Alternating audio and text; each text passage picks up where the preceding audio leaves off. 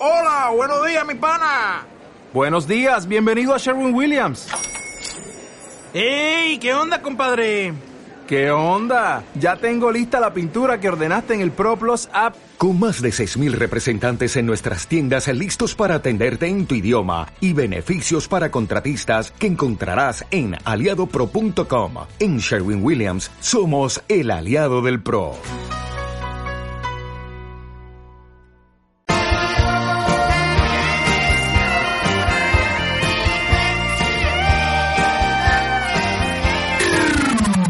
Onda Aragonesa.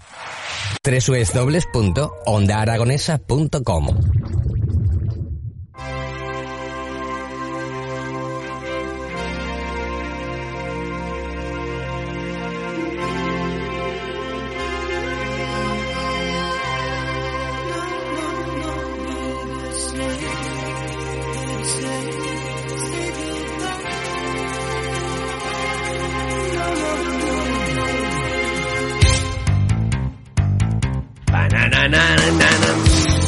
Continuamos en las mañanas de Onda Aragonesa. Arrancamos este fantástico lunes con la presencia de nuestra amiga Ana Serrano. Muy buenos días, Ana, ¿cómo estás? Oye, ¿qué te ha pasado?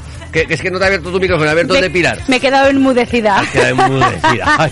¿Pero qué has hecho con Jimmy? ¿Te lo has comido el fin de semana? No, me lo, me, lo, me lo comería hoy, ¿eh? Me lo comería hoy. Hola, buenos días, Ana Buenos Serrano, ¿qué tal estás? eh? Bien, venga, vamos ¿Otra vez te empezar. escapar de tu puesto de trabajo, no? Un poquito, ¿Eh? pero Eh, que luego... Oye, eh, a ver qué te puedo tirar que no sea el premio prevencional, ¿Quién- ¿qué te puedo tirar? ¿Quién ha empezado? ¿Eh? ¿Una cachofa? ¿Quién ha empezado? Bueno, ¿qué tal el fin de Ana? semana? Pues muy bien, ha hecho muy bueno. Claro, de buenísimo. carnaval. ¿Qué tal el carnaval de María de Juerga? Buah, bueno, eh, entre que las hijas de mis hijas, hijos varios, de mis amigas, ¿Cuántos estaban tienes? ¿14, medios mal. 15? No, me- Ah, amiga- ah, mis ah. amigas tienen hijos, pues esos hijos la mitad están malos. ¿Están malos Entonces también? han estado malos, entonces ni nos hemos disfrazado ni las madres, ni los padres, ni los niños. Va, un... un- pero bueno, ha estado bien, ha estado bien, ha estado bien. A ver, eh, que cuando la Sí, pues salud manda, pues no la- queda otra que, a- sí, que sí, adecuarse a las circunstancias. Pero ha hecho buenísimo. Sí, ha hecho un fin de semana brutal de bueno, creo que bueno. La verdad por las es noches que- frío, pero, pero la verdad que por las tardes eh, con muy buen tiempo. Ahora yo creo que esta semana viene otra vez el mal tiempo, ¿no? Bueno, que venga lo que quiera, oye. No, que yo este fin de semana quiero que haga buen tiempo porque celebro mi cumpleaños. ¿Es tu cumpleaños? ¿Cuándo es tu cumpleaños? Mm, El lunes que viene. ¡Woohoo! Lo celebrarás el lunes que cojones el fin de semana. No, hombre, ¿eh? que lo tengo que hacer el fin de semana, que el lunes es un... Ah, cógete fiesta. Caca de día. No me ocurre, Pues como me coja fiesta también en Onda Aragonesa. O ¿El sea, que no me digas viene? eso. No, no, no, te coges fiesta en tu trabajo, ¿eh? Aquí no te tienes que venir porque te tenemos que felicitar todos. A ver qué, a ver qué tema cojo. Escojo, elijo. Algo preventivo vinculado a cumpleaños. Venga, a ver qué cojo. Joder, pues, pues no me viene nada a la cabeza. tampoco, pero bueno, ya lo pensaré. Pues ¿Cómo es prevenir que- fiestas de cumpleaños, Sí, no? Accidentes sí. en, traba- en Ay, cumpleaños. Sí, claro, pero tiene que ser algo vinculado a la... Asentismo laboral al- el día de no, los cumpleaños. Hoy no, hoy no toco ese tema. Esto Jimmy iba a decir, se me ha traicionado. me ha traicionado Ahora que te el va a tirar yo a ti subconsciente. algo. ¡Ay! bueno, pues además es que hoy digo, claro, como no estaba previsto que no estuviera Jimmy, Ajá. te voy a dar ¿El que me vas a dar? Te ¿El que me va a dar algo? Serrano, no, no, no, te- ya, no. Tres temas por donde empezar. ¿Qué quieres? Venga. Venga, va. ¿Qué- esto es como, Dispara. como el chiste, ¿no? ¿Qué quieres? ¿Una sentencia, un invento o un poco de historia? Sentencia, invento o historia. Es por donde empezar, pues te voy a, te voy a clavar las tres cosas.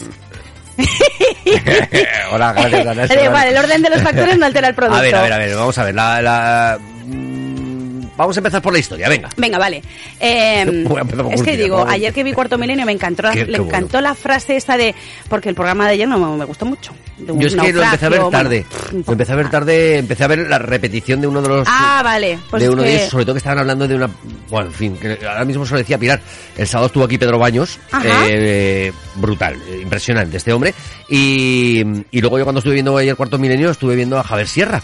Y, joder, es que me pegaría 24 horas al día escuchándolos a los dos, ¿eh? Sí. Es brutal, es brutal cómo comunican. Pues lo de antes no estuvo, pero bueno, sí que me sirve para un poco el dicho, ¿no? El dicho de Descartes, de daría todo lo que lo que sé por la mitad de lo que ignoro. Entonces a mí me encanta Daría rebuscar. la mitad de lo que sea. pues, la mitad de lo que sé de saber, daría la mitad, daría todo lo que sé por la mitad de lo que ignoro. Eso lo dijo, yo creo que fue Javier Sierra, y dije, ay, qué bonita frase para empezar mañana en radio.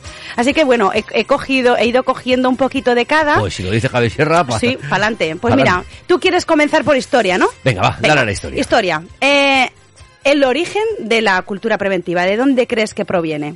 Eh, Algo que impactó en nuestras vidas. No, hombre, no, vete un Ah, poco más para, para... Me voy a venir a 1986. ¿Qué pasó? ¿Qué pasó? ¿Qué pasó por ¿En Chernobyl? ¿Cuándo? Ah, bueno, sí. Pues ahí comenzó el desastre nuclear. En el, accidente, en el accidente de Chernóbil comenzó un poco a hablarse sobre el concepto de cultura preventiva, ¿no? Entonces, eh, eh, nace entonces, en el año 86, eh, eh, entendida como los valores, las creencias, actitudes, prácticas que se pueden, que pueden afectar tu manera de trabajar, la manera que te, que tienes a enfrentarte tu- a tu puesto de trabajo, siendo consciente de la seguridad y salud de tuya misma y de tus compañeros y de transversalmente todos los empleados de las organizaciones, ¿no? Así que es independiente al tamaño, ámbito o sector, ¿no? Dice que se forma parte forma parte de lo- del aporte que dan los trabajadores, teniéndolos en cuenta y mejorando continuamente con aquellos aportes que te, que te, que te, que te puedan eh, transferir, ¿no? Los trabajadores. Tiene que ser, y tiene que servir como un sistema de análisis, de referencia de comportamiento y además, y además de asunciones básicas que también tiene que tener la organización para evitar cualquier, cualquier riesgo, ¿no? O sea que tiene que ser un concepto que está vivo, y que se, eh, digamos, retroalimenta de esa participación de los trabajadores. ¿Qué pasa? Que no se puede medir. La cultura preventiva, así a- de forma eh, cuantitativa, no se puede medir. Pero Don Zohar, que mm, es Don un referente. Don Zohar. Ese no vino a los premios no vino, me ¿no? cuesta- el lunes ya me cuesta, ese no vino. Mm, No voy a, no voy a mojarme si aún vive o no, porque bueno, es como fue un referente mundial en la cultura de prevención, ¿no? Cree en la utilización del clima preventivo, que eso sí que se puede medir, como esa aproximación medible a la cultura preventiva ya que relaciona la percepción del clima, del clima preventivo, el número de accidentes eh, de forma inversa, o sea, cuanto menos accidentes, mejor eh, eh, clima preventivo hay, y se comprueba que hay una mejor percepción del clima preventivo cuantos menos accidentes hay, ¿no? Eh, por lo tanto, para poder evaluar ¿no? esa, esa- ese clima preventivo, eh, tenemos que ver las situaciones de riesgo, los resultados, los comportamientos que tienen las personas y los indicadores que medimos para que tenemos para poder medir los, pues esa cultura preventiva, ¿no? Así que sí que existen varias metodologías y podemos hablar, bueno, así te los digo un poco transversal, ¿vale? Venga, va. Eh, de los modelos evolutivos de Parker y Hudson, que ¿Qué? bueno, pues estos eh, son como el Está- inicio. Sí. Hace muy igual. La visión cero, que eso sí que hemos hablamos con Mireia Rifa, que, que nos contó, bueno, pues eh, esos y, eh, esa base de las siete reglas de oro de la visión cero que trata de una campaña mundial de la Asociación Internacional de la Seguridad Social y que eh, va a favor de los cero accidentes, enfermedades y daños en el trabajo, ¿no?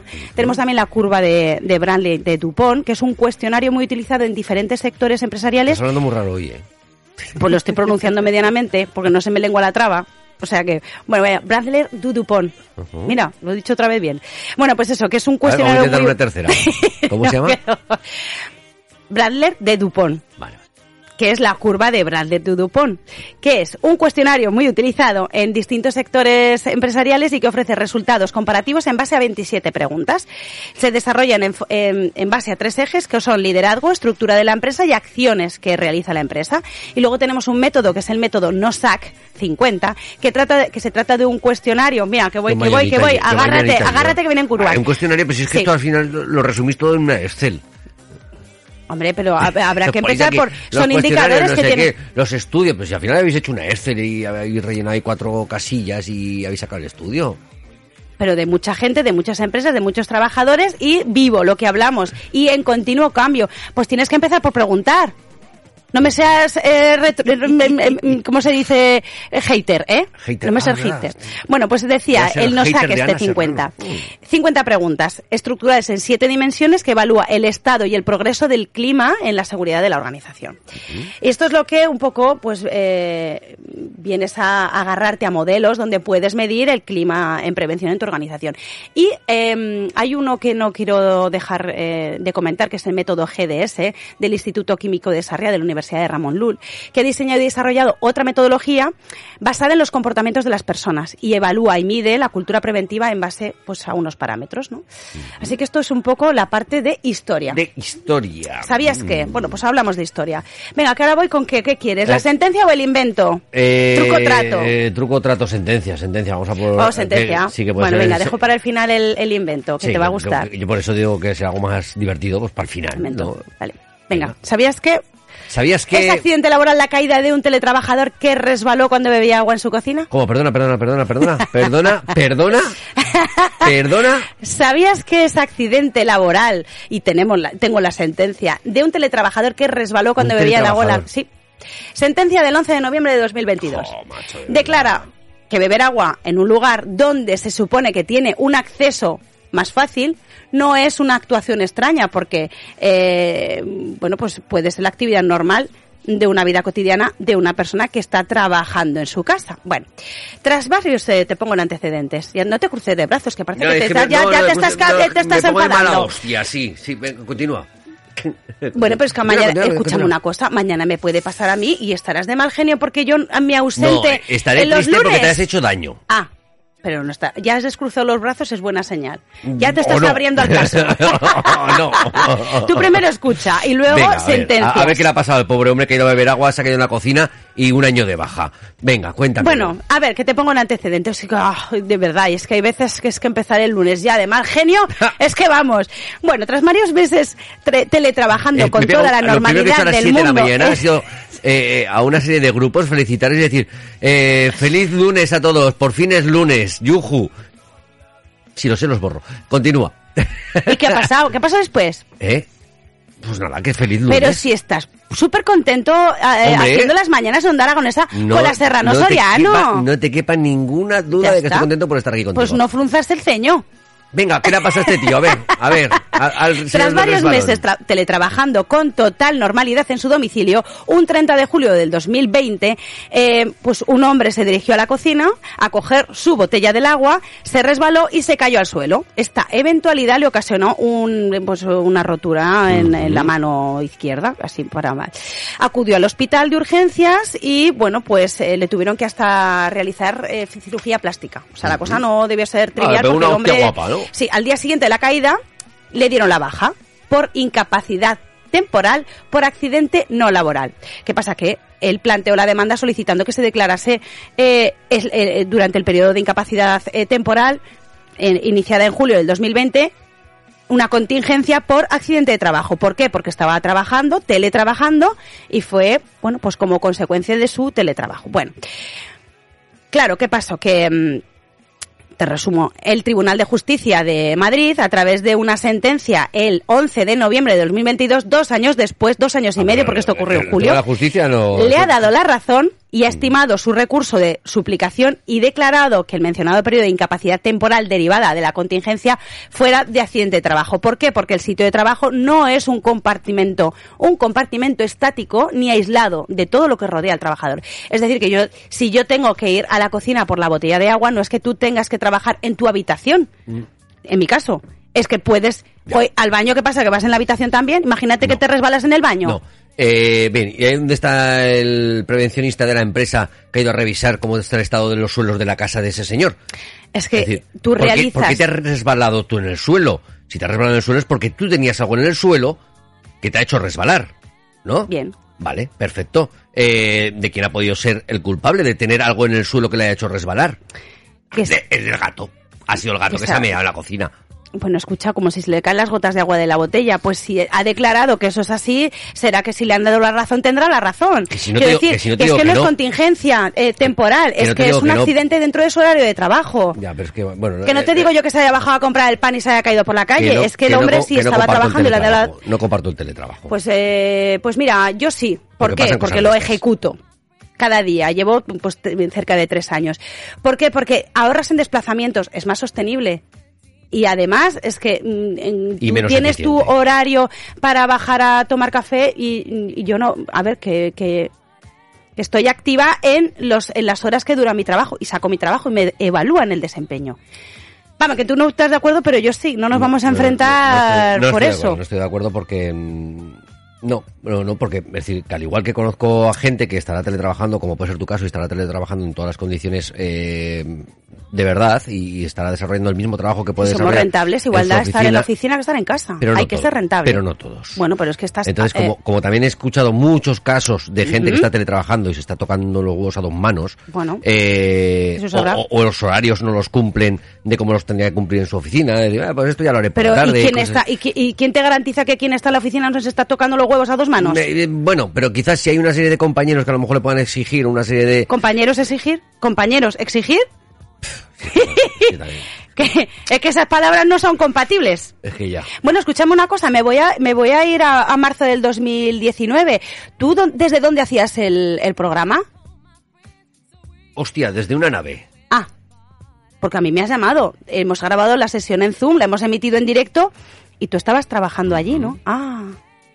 Y no estás de acuerdo en el teletrabajo y tú no lo has hecho. No lo has hecho. No, simplemente... ¿O qué pasa? Que por ser jefe, jefe entre no, no, no, cambié- no, por ser gilipollas de autónomo en este puto país. Eh, que es lo que nos pasa. Es decir, porque esto un autónomo no lo hubiera hecho. No, Bueno, o sí.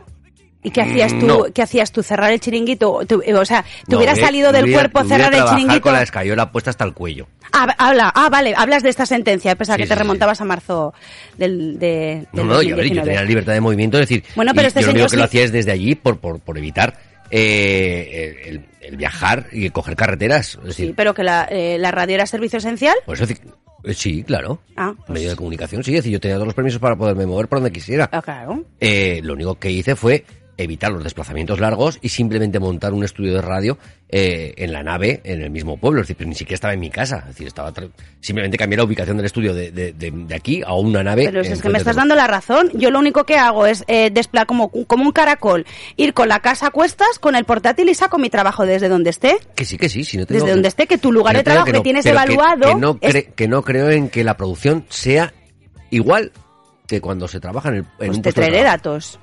Bueno, Si no quieres de la. mm, o sea, si quieres de, de empresa, pues yo qué sé. Ya, no, pero, un ver, Vodafone, un Orange, no, no, una, una sí, atención ya, a- bueno, al cliente, pero alguien que puede eh, eh, ejecutar efectivamente el teletrabajo desde casa, pero te traeré datos y no te trataré de convencer, simplemente te los eh, mostraré. Sí, pero bueno, que es que ante ese tipo de estadísticas o de encuestas, pues mm, bueno, a lo mejor harían falta otra serie de factores para saber la realidad. Ah, claro, que las estadísticas es rellenar una Excel. Mm, ya, Eh, ya. no, escucha, pues, pues, pues, pues, eh, a ti te pasa la Mm, estadística de que hagas, eh, no, relléname todo mm, lo que has tenido que hacer hoy y lo vas a hacer mal. No, no, es decir, lo vas a hacer como, como que somos un chico 10, como nos pasa con la prevención, es decir, cuando decimos, no, no, si nosotros cumplimos todas las normas y una mierda, porque mañana te has quitado el arnés para subirte a no sé dónde porque te corría prisa. Fatal. Es lo que pasa. Ya. Y es cuando vienen los accidentes o no. Y tú lo haces, tú eres consciente. Sí, sí, sí, sí, yo lo Bueno, hago. yo por la percepción de riesgo Pero la tienes si- que tener cada día Sí, hasta pero que, si, desde si me que hacen rellenar una hoja Sí. en una encuesta que me ha mandado la empresa, ¿te has puesto Pero eso es otra cosa. Sí. Eso es burocracia. Y es verdad que la, Ah, pues la por eso. prevención tenemos que... Pero es que cuando te lo está exigiendo una ley tienes que partir de la ley, pero generar cultura preventiva. ¿Cómo? Pues desde dar la lata todos los días, siempre que veas una situación de riesgo, a propios compañeros para que generar esa cultura preventiva y, y creer en ella, creer que es necesario cumplir esas medidas de seguridad para bajar la accidentabilidad y que tus eh, trabajadores que tienen familias lleguen cada día a sus casas. Es que te lo tienes que creer, es que nos está costando mucho hacernos eh, visibles y creíbles. Joder, pero es, es que, os da- eh, es que damos datos de accidentabilidad.